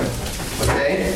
Verse 4 John to the seven churches that are in Asia, grace to you and peace from him. He writes to his people just like Paul wrote to all of those people. He writes to his seven churches that he founded. Okay? Look at um, verse 9. I, John, your brother, who share with you in Jesus the tribulation and the kingdom and the, pa- uh, and the patient endurance, was on the island called Patmos on account of the word of God and the testimony of Jesus. So he's exiled because of what he's doing, okay? I was in the Spirit on the Lord's day. What's the Lord's day? Yeah, the Lord's day. Jesus' day that he rose from the dead. Okay? Uh, we're not Seventh day Adventists. Okay? The Lord's day, or, uh, not Joseph, Seventh day Adventists. Who else? What the Sabbath, the uh, Saturday thing. You know, anyways, there it is. He's on the he's in the spirit. What's it mean to be in the spirit on the Lord's day? First of all, he's an apostle, which means he's a bishop, which means he's a priest. He's in the spirit on Sunday. What's going on? Yeah. He's worshiping God as a priest. And I heard behind me a loud voice, like a trumpet, saying, Write what you see in a book and send it to the seven churches to Ephesus and Smyrna and Perga and so on. Okay? Now, we're not going to go through this, but what does he see as he sees his revelation? Well, we'll look at a couple things. Chapter 4, verse 8. He's celebrating the liturgy. He gets taken into heaven and he sees what's going on in heaven. Okay? Suddenly, what he's doing on earth is, in a sense, transformed. And he sees before him that which were only types. The, the candles, the candlesticks on the altar, okay, suddenly come alive. The people that were chanting holy, holy, holy suddenly become the angels. Okay? The Eucharist, which he holds in his hand on the altar, suddenly be- becomes the Lamb of God. Everything which was under type or under shadow that we see on Sunday is revealed to him. So you see verse 8, and the four living creatures, each of them with six wings, are full of eyes all around within, and day and night they never cease to sing, Holy, holy, holy is the Lord God Almighty. What point in the Mass do you hear holy, holy, holy? Yeah, right in the Eucharistic prayer. And if he's saying the Mass the right way, it would the text he would they be singing the Holy, Holy, Holy when he begins the Eucharistic prayer, right? So that all this is going on, he's saying the Eucharistic prayer, so that at that moment that it finishes, this is my body, this is my blood. And what does he see at that moment? But the Lamb of God. Look at verse 8, uh, chapter 5, verse 8. And when he, took, when he had taken the scroll, the four living creatures and the 24 elders fell down before the Lamb, each holding a harp with golden bowls full of incense, which are the prayers of the saints. Where do you see incense? At the church, at the elevation. Okay? And what are they? They're the prayers of the saints. Those are our prayers. When you see the incense going up in church, it's a symbol of all those pray- people gathered in the church praying, offering a sacrifice to God. He sees it, he sees the reality of it not just in shadow. Okay? John the Evangelist. Chapter 12, or chapter 19. What was in the center of the Holy of Holies, the house of God? What was in there? 12 or 19? Chapter 12. What was in the center of the Holy of Holies for the Jews? The Ark of the Covenant. The, house, the temple was the house of God, the dwelling place of God. So John is taken up into that dwelling place. He sees into the inner sanctuary. And while it's being sung, what else does he see? Chapter 11, verse 19. Chapter 11, verse 19. Then God's temple in heaven was opened, and the ark of his covenant was seen within the temple. And there were flashes of lightning, loud noises, peals of thunder, an earthquake, and heavenly hail, and heavy hail. And a great portent appeared in heaven, a woman clothed with the sun, with the moon under her feet. Unfortunately, they put the chapter break there stupidly. They shouldn't have put the chapter break there because in scriptures we saw in Genesis sometimes a writer writes one time, one thing and he writes it again in a new way. Right? Genesis chapter 1 and chapter 2. So it's here. He what does he see? The Ark of the Covenant, a woman clothed with the sun. Okay? And then you want to really get it on? Look at this. We're going to conclude with this. All right? I shouldn't do this because this is Eden, Eden stuff. What is it? All right. Chapter 21. Yeah, fine, why not? Look, this is the end of all things. John sees what the world is made to be. And what does he see? Then I saw a new heaven and a new earth. For the first heaven and the first earth had passed away, and the sea was no more. And I saw the holy city, the new Jerusalem, coming down out of heaven from God, prepared as a bride adorned for her husband. And I heard a great voice from the throne saying, Behold, the dwelling of God is with men. He will dwell with them, and they shall be his people, and God himself will be with them. He will wipe away every tear from their eyes, and death shall be no more. Why is death wiped away? Because death was a result of the fall. And so now everything is restored. Okay? Verse 7 He who conquers shall have this heritage, and I will be his God, and he will be my son. Chapter, uh, uh, verse 22. And I saw no temple in the city. Verse 22 of chapter 21. I saw no temple in the city, for its temple is the Lord God Almighty and the Lamb, and the city has no need of sun or moon to shine upon it. For the glory of God is its light, and its lamp is the Lamb. By its light shall nations walk, and the kings of the earth shall bring their glory into it. And its gates shall never be shut by day. Remember, the gate was shut on Eden. Okay? Chapter 22. Verse 1 Then he showed me the river of the water of life, bright as crystal, flowing from the throne of God and the Lamb through the middle of the street of the city. Also on either side of the river, the tree of life, with its twelve kinds of fruit, yielding its fruit each month. The le- uh, and the leaves of the tree with the healing of the nations. There shall be no more anything accursed, for the throne of God and the Lamb shall be in it, and his servants shall worship him, and they shall see his face, and his name shall be on their foreheads. And night shall be no more. They need no light of lamp or of, of lamp or sun, for the Lord God will be their light, and they shall reign forever and ever. Okay, what's going on? You guys, we're not made to be floating in heaven. We have this idea we float in heaven for all eternity. I am made to be standing here before you to live eternally in this body. That's why we say in the Creed that we believe in the resurrection of the body. That's why Jesus Christ rose from the dead to give us life back. In heaven, not this idea floating around. Oh, no, of that. I get to be divinized like Adam before the fall. Do you think I get to hug people in heaven? Yeah. Do I get to hold my child's hand? Yeah. What about cremation? That's why the church never liked cremation in the first place. Bad idea. Okay? Anyways, but the point is, we are made to walk in the footsteps of God. We are made to be in His image and likeness.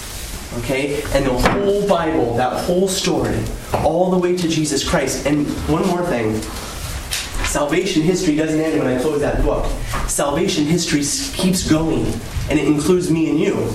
Today, right now, as I speak to you, you speak to me, we have Mardi Gras Bible study. This is salvation history. God is working with his people to bring about the salvation of the world. Okay?